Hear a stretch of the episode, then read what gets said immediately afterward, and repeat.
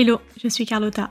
Bienvenue dans Product Marketing Stories, le podcast qui décrypte les méthodologies, partage des conseils et apprentissages concrets pour rendre compréhensible et accessible le product marketing. Dans cet épisode, j'accueille Hortense Bouzou.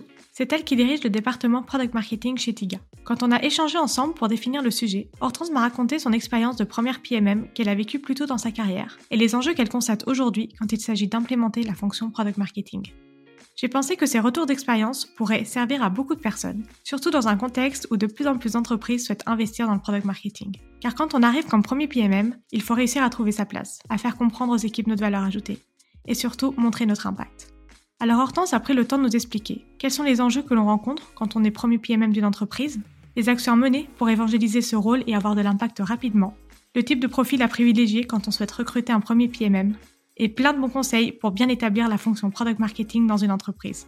Je laisse place à mon échange avec Hortense, qui j'espère vous aidera à y voir plus clair sur les attentes et missions d'un premier PMM pour à la fois réussir une prise de poste et bien faire un recrutement. C'est vrai que quand les fonctions produits et marketing, elles sont déjà bien établies, ça peut aussi être difficile de trouver sa place. Les équipes peuvent craindre que le PMM empiète euh, sur leur mission et c'est vrai que les frontières sont super fines en fait entre les différents métiers. Quels sont des conseils pour gérer cette situation et montrer que finalement on est complémentaires?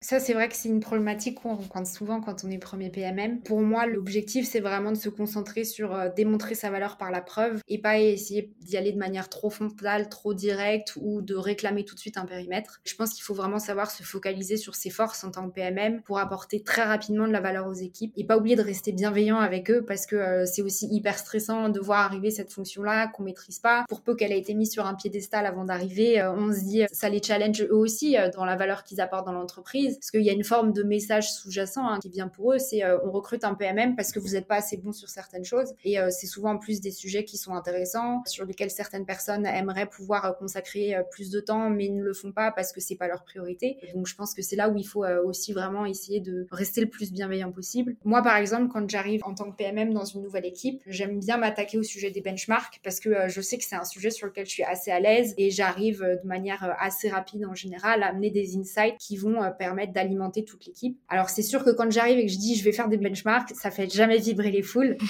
je les préviens juste que je vais me pencher sur le sujet. L'avantage c'est comme ils trouvent pas ça super intéressant, personne challenge trop non plus le fait que je me penche dessus. En général, je me contente juste de dire que j'ai besoin de m'approprier un petit peu les informations. Et moi, je vais essayer de me focaliser sur vraiment une vision haute, sur euh, quelle est la valeur apportée au client par chaque produit c'est plutôt quelque chose de relatif et subjectif. Je vais dire, bah, tel produit, il répond à 80% à ce bénéfice client-là, et euh, tel autre produit, il est plutôt à 70%, et donc en fait, il y en a un des deux qui est meilleur que l'autre. Euh, pourquoi 70 ou 80%, c'est pas très important. L'intérêt, c'est savoir lequel des deux est le meilleur. Et euh, cette vision-là que, que, je vais apporter, elle est souvent complémentaire de ce qu'ils ont déjà. Les PM, ils ont souvent fait des benchmarks, et qui sont généralement très focalisés sur la capacité du produit, c'est-à-dire ce que le produit fait techniquement parlant et les limites techniques du produit. Et ça, c'est pas un niveau de profondeur dans lequel moi je vais et euh, je saurais pas forcément bien d'ailleurs comment le faire. Et du coup, l'avantage, c'est que moi, avec ce que je leur apporte, ça leur apporte vraiment un autre regard qui leur est hyper utile et j'ai toujours eu des retours euh, hyper positifs. L'important après, c'est de l'accompagner aussi avec le bon storytelling pour essayer de leur faire identifier des choses que moi j'ai vues dans mon benchmark que je vois qu'ils n'ont jamais identifiées. Et à travers ça, mon objectif, c'est sûrement pas de dire je suis responsable des benchmarks pour l'entreprise, mais plutôt de leur montrer la valeur que je peux apporter sur le sujet et d'imaginer qu'à la prochaine discovery produit, les PM viendront peut-être euh, me demander de travailler avec eux pour les aider sur cette dimension-là, parce qu'ils comprendront la valeur que ça peut leur apporter dans les prises de décision.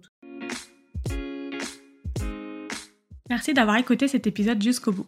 Si l'épisode t'a plu, n'hésite pas à le partager sur LinkedIn en me taguant. Tu peux aussi me soutenir en laissant un avis 5 étoiles sur Apple Podcast et me laisser un commentaire. Ton aide est précieuse pour m'aider à faire connaître Product Marketing Stories et aussi m'encourager à créer davantage de contenu.